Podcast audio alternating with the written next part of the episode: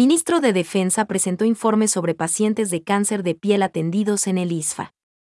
Ante la Comisión de Transparencia, Participación Ciudadana y Control Social, el ministro de Defensa Nacional, Luis Lara Jaramillo, expuso la incidencia del cáncer de piel entre los años 2010 a 2012 y los pacientes atendidos por los servicios de salud del Instituto de Seguridad Social de las Fuerzas Armadas, ISFA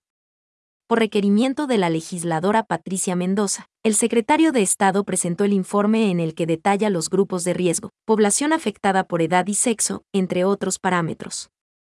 Entre tanto, el coronel Edwin Hidalgo Benavides, director de Sanidad del ISFA, informó que la enfermedad afecta de 4 a 6 varones por cada 100.000 habitantes y que en mujeres la incidencia es menor, de 2 a 3 personas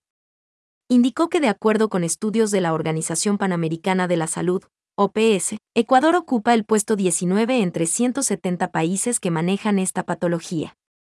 Explicó que el cáncer de piel es de dos tipos no melanótico que es el más prevaleciente, pero de baja letalidad, y melanótico que es menos común.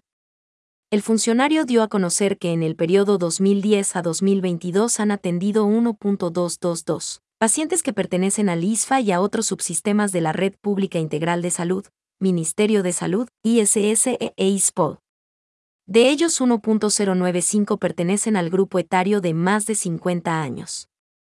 Al cierre de la sesión, el asambleísta Ferdinand Álvarez, presidente de la comisión, manifestó que con la información obtenida realizarán el análisis del caso para elaborar el informe, de conformidad con el artículo 76 de la Ley Orgánica de la Función Legislativa.